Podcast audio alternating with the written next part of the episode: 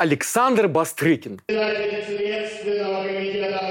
Федерации, генерал юстиции Российской Федерации Бастрыкин Александр Иванович. Вы удивитесь, но еще какие-то там 15 лет назад это имя было совсем неизвестно рядовому российскому гражданину. И вот рэпер Noise MC, кстати, уже довольно популярный, в те годы мог спокойно спать и даже петь свою песню из окна, и вовсе не опасаясь, что утром он будет объявлен национальной угрозой. А тихие московские переулочки в районе метро Бауманская еще не украсила собой стального цвета высотка, похожая на Скабан.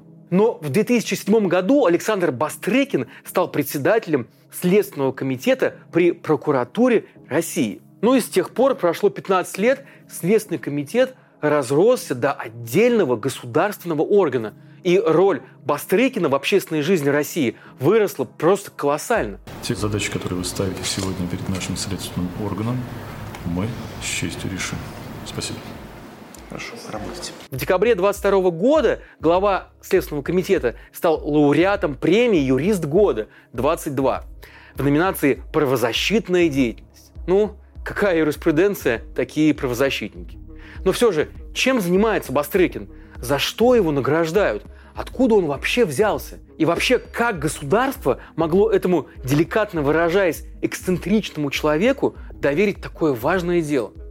Меня зовут Павел Коныгин, и это разборы на канале «Продолжение следует». Сегодня мы поговорим про главу Следственного комитета, который очень любит телевизор, ненавидит рэп, и вы удивитесь, пишет стихи про Алексея Навального. Подписывайтесь на нас прямо сейчас, чтобы не потеряться. Вместе мы не одиноки.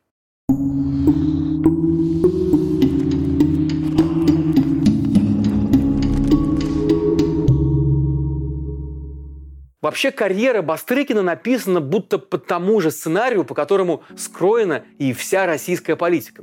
Глава Следственного комитета, как и все гранды нашего истеблишмента, знаком с Владимиром, конечно, Путиным еще с 70-х годов.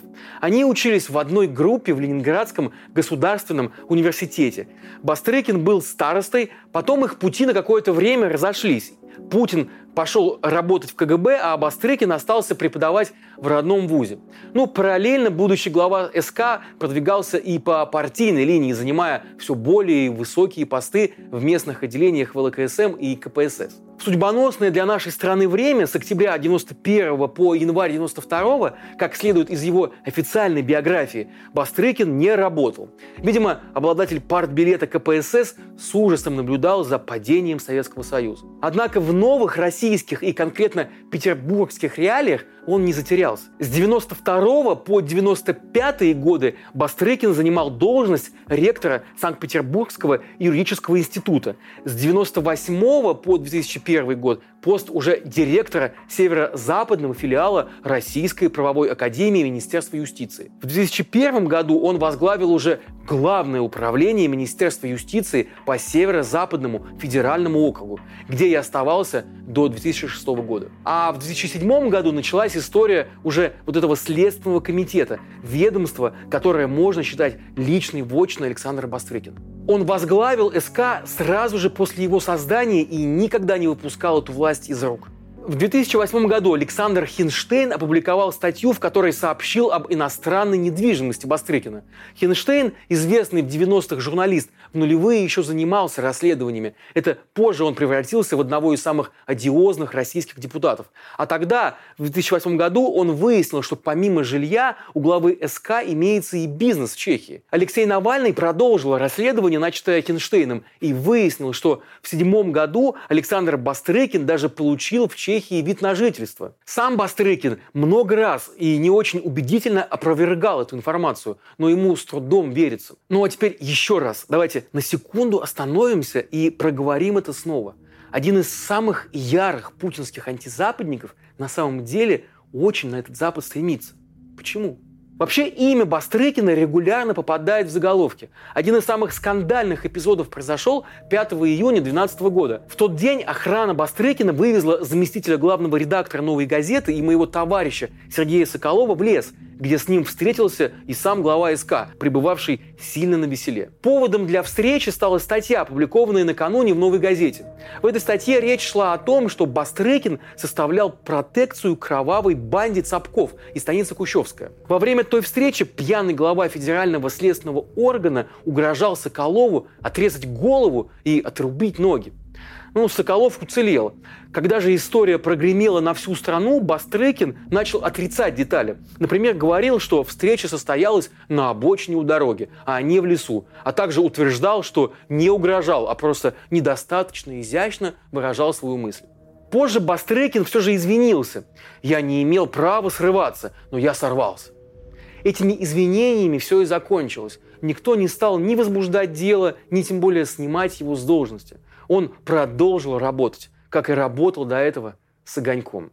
Вообще надо признать, что к своей следовательской работе Бастрыкин подходит с фантазией, правда в кавычках. В его прицеле оказываются самые неожиданные люди. До него, например, никто не мог и подумать, какую общественную опасность несут представители музыкальной индустрии. В октябре 2021 года СК РФ взялся за Моргенштерна. Его интервью проверяли на реабилитацию нацизма. Ну, также Бастрыкин выступил и с заявлением, что рэпер торгует наркотиками. Блогер Моргенштерн сегодня торгует наркотиками, по сути дела. Ни одно из обвинений так и не было доказано. Однако Моргенштерн все-таки покинул Россию. На, на поезде через границу в Беларусь и из Беларуси самолетом в Дубай. В декабре 2021 года Александр Бастрыкин продолжил борьбу с рэпом. Следственный комитет обратил внимание на опубликованное в сети письмо с требованием проверить Нойза МС и Оксимирона. Вскоре, правда, выяснилось, что опубликованное в живом журнале заявление было шуточным. Но Бастрыкин же шуток не любит. Ну или не понимает. А что такое мем молодежи? Мем. Виртуальный мем началась проверка рэперов на реабилитацию нацизма и экстремизма. Спустя полтора года и Noise MC, и Оксимирон признаны иноагентами. Минюст, правда, добрался до них быстрее, чем Следственный комитет разродился уголовным делом. Или вот возьмем кино. Прежде никто не обращал внимания на его опасность, но, слава богу, в стране появился Бастрыкин. По его словам, зарубежное кино пропагандирует право сильного, эгоизм, приветствует насилие и убийства, совершаемые якобы во благо. А еще авторы западных фильмов пытаются переписать историю, чем мешают органичному развитию воззрений нашей молодежи. Впрочем, молодежи мешает не только Запад, но и ЕГЭ. Его Бастрыкин тоже называет пыткой. Отметь ЕГЭ Просто пытка какая-то для молодежи. Хуже, чем рэперы и фильмы, только интернет. И вот 69-летний Бастрыкин регулярно призывает блокировать разнообразные ресурсы, иногда путая их названия. Например, в 2018 году Бастрыкин перепутал Телеграм и Инстаграм, обсуждая теракт в Санкт-Петербурге. А между прочим, Инстаграм надо закрывать, потому что теракт в Ленинграде в прошлом году был совершен при помощи Инстаграм, отмечал глава СКРФ. Инстаграм, как мы видим, и правда закрыли, но вовсе не из-за Бастрыкина. В 2021 году, после масс-шутинга в Перми, Александр Бастрыкин заявил, что интернет, телевидение, социальные сети стали таким источником воспитания, который культивирует насилие, равнодушие к проблемам сверстников и безнравственность. Негативно глава СК отзывался и о киберспорте. Компьютерные игры, считает глава СК, отвлекают молодежь от более важных дел. Развращают, короче. Очевидно, что для Бастрыкина интернет – это враждебная неведомая технология и сила. Но иногда технологии могут быть и полезными. Например, в июне 22 года Александр Бастрыкин рассказал о своем походе к врачу. Побывал у врачей, офтальмологов. Ну да, поправить было немножко э, вот очки. Меня садят в кресло. И врач говорит, Саш, ну, японская аппаратура европейская. Но, тоже добавляет, но методы уже наши. То есть технология, трибуна, микрофон, их нет. А мы уже лечим нашими российскими методами и рекомендуем наши очки. Хотя очки не наши. Вот пример. Ну доколе так может быть? Аппаратура ихняя, методы нашинские. Запомните. Ну, поскольку в интернете один разврат и западная пропаганда, Бастрыкин сосредоточился на телевидении. Вряд ли в России есть чиновник, который смотрит телевизор так же внимательно, как Александр Бастрыкин, со знаменитой своей лупой.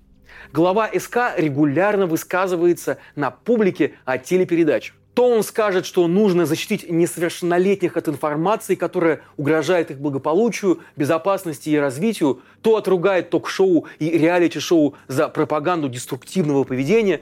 При этом речь идет именно о молодежных шоу, а не о пропагандистских политических. С ними-то все нормально. Телевизор для Бастрыкина еще и рабочий инструмент. Вот, например, в 2019 году он поручил возбудить уголовное дело о гибели жительницы Тобольска после того, как об этом рассказали в телепередаче Андрея Малахова. То есть глава Следственного комитета получил информацию не от подчиненных, а из телеэфира. В общем, если хотите помощи от Бастрыкина, лучше идите к Малахову. Писать заявление все равно бессмысленно. А вот еще был случай в 2021 году российские телеканалы активно рассказывали историю актрисы Светланы Светличной. Пожилая звезда покинула дом и не вернулась. Ее искали волонтеры и телевизионщики. Подключился и, конечно, СК. Когда Светличная нашлась, ее тут же стали приглашать в ток-шоу. Не остался в стороне и Следственный комитет, который спустя пару недель анонсировал разные мероприятия с участием звезды советского кино. И вот в ходе этих встреч Бастрыкин и Светличная даже обсуждали, как воспитывать молодых следователей. Никакого отношения ни к Следственному комитету, ни вообще к правоохранительной работе эта пожилая актриса не имеет. Но вот такой он затейник, Александр Иванович. Впрочем, не будем обвинять главу СК в тщеславии. В поле его зрения попадают и самые простые люди с их самыми простыми бедами. Был вот случай в Волгограде, где жители возмущались отменой троллейбусных линий. Волгоградцы просили вернуть в маршрутную сетку троллейбус номер 18. Жители Кировского района все последние годы требуют у администрации города восстановить троллейбусное движение в Кировском районе. И вот Александр Бастрыкин поручил возбудить дело и разобраться с проблемой, взяв расследование под личный контроль. Дело это, конечно, важное, федерального масштаба. В представлении главы СК даже и поважнее, чем расследование убийств российских журналистов ЦАР, например, или убийств Политковска и Немцова. В этих делах СК годами не может докопаться до истины, которая находится буквально у них под носом на что властям неоднократно указывали мы, независимые журналисты-расследователи. Впрочем, и в деле с троллейбусом Бастрыкин и его помощники оказались тоже бессильны. Добиться возвращения троллейбуса номер 18 так и не удалось. Видимо, дело в подчиненных, которые плохо работают. Но Бастрыкин с ними не церемонится, иногда даже устраивает им страшные разносы. Однажды он уволил сотрудницу за улыбку на совещании, а в 2021 году в сеть попала аудиозапись, на которой Бастрыкин отчитывает следователя из Петербурга. Главу Следственного комитета смутило, что в его городе работает лейтенант с Кубанщины. Это же не Ленинград, это же видно по поведению, по лицу и по внешности. Ленинград понравился, город понравился. Раньше тебя близко не подпустили бы. А сейчас можно. Вот поезжай себе обратно туда, на Кубанщину, казака. И расскажи, за что тебя уволили отсюда. Но это все семечки. Глава Пермского СК, например, вообще покончил с собой через несколько часов после встречи с Бастрыкиным. Крутой нрав у этого так называемого начальника. Если Фемида должна быть слепой, то у следствия, напротив, со зрением все должно быть очень хорошо. В нашем случае главный следственный орган страны, помимо визуального анализатора, оснащен еще и чутким политическим компасом. Главный редактор Russia Today Маргарита Симонян опубликовала скан письма, в котором украинские военные приговаривают ее к смерти. Реакция Бастрыкина была молниеносной. Он тут же поручил своим подчиненным проверить высказывания украинских военных на наличие состава преступления. А позже было, ну конечно же, возбуждено и уголовное дело. Понятно, что перспективы его расследования в условиях войны нулевые, но тут важен сам принцип следования закону. По велению закона, по зову сердца, должны бороться с преступностью, обеспечивать законность и справедливость. Принцип этот, увы, распространяется не на всех. Например, когда в апреле 22 года главного редактора «Новой газеты» Дмитрия Муратова облили токсичным веществом в поезде, СК не сделал вообще ничего. Журналисты «Новой газеты» провели собственное расследование и нашли нападавших, но Бастрыкина дело вообще не заинтересовало. Зато в том же 22 году гарантии защиты от Бастрыкина получили пропагандист Владимир Соловьев, глава Чечни Рамзан Кадыров и даже генерал Сергей Суровикин. На каждого из них украинские власти заводили дела, а глава Следственного комитета заводил дело в ответ. То же самое приключилось и с сотрудниками Международного уголовного суда, которые объявили Владимира Путина в международный розыск в рамках расследования вывоза украинских детей на территорию России. Теперь представители Международного суда ищут российские исследователи, а если найдут, арестуют и предадут суровому российскому суду. Это вот работа, которая захватывает. Но захватывает по-настоящему тех людей, которые имеют чувство долга, совести и необходимость помочь человеку в его беде. Впрочем, что это мы все о работе, да о работе? Разве можно сводить человека к одной только работе? Даже если это такой серьезный человек, как Александр Бастрыкин. Знаете ли вы, что Александр Иванович пишет еще и стихи? Да-да, на портале стихи.ру у него есть даже собственная страничка, на которую подписаны 14 тысяч человек. На том же портале легко можно разыскать и стихи поэта Станислава Струневского. Многие подозревают, что под этим псевдонимом также может писать и сам Бастрыкин. На это красноречиво указывают, например, некоторые детали. Под произведением «Ода на первую глобальную встречу Ассоциации выпускников Санкт-Петербургского государственного университета в столице нашей Родины, Москве, которая опубликована на странице Станислава Струневского, можно увидеть будто бы случайно оставленную подпись «Александр Бастрыкин». Однако куда любопытнее этой оды в подражании поэту конца XVIII века Державину смотрятся написанные Станиславом Струневским стихи, обращенные уже к Алексею Навальному. Навальный за базар ответь. Да, Леха, за тебя и СПЧ. И, наконец, Навальный по России скачет. Это лишь некоторые. Не удержусь и процитирую. Они правда смешные. А Лешу жуликом назвали. Какой пассаж, какой крендец. От Леши мы не ожидали, что будет вот такой конец. Или вот еще. Навальный по России скачет, народ на митинги зовет. С чего вдруг? Странно. Кто-то скажет, чего орет, к чему зовет. Но обратите-ка внимание, с чего Навальный заскакал, когда услышал понимание, что он как подленький шакал. Слушайте, ну а теперь давайте все-таки серьезно. Вам не кажется, что у главы СК есть серьезные проблемы с психикой? Ладно бы только стихи. В мае 23 года журналисты заметили в музыкальном сервисе Spotify исполнителя Александра Бастрыкина. На его слова записаны четыре трека. Прослушаем трек «Завихрение». Чего же находки зависят от погоды, времен суеты, от того, что другие не слышат, от дождей петербургской поры, планетной системы, от парящих вдали журавлей, от того, что замучили мемы, от безумия белых ночей. Ведь он и правду клинический. Только вдумайтесь, этот человек возглавляет главный следственный орган нашей страны. Именно ему государство поручило искать истину, распутывать сложнейшие криминальные клубки, делать нашу страну безопасной и комфортной для всех. А у него в голове завихрение. И вот вам живое подтверждение Максимы. Скажи мне, кто твой друг, и я скажу, кто ты. Интересно, а Путин на досуге тоже пишет стихи и песни? Пребывает в беспробудном угаре и ненависти ко всему необычному и непонятному.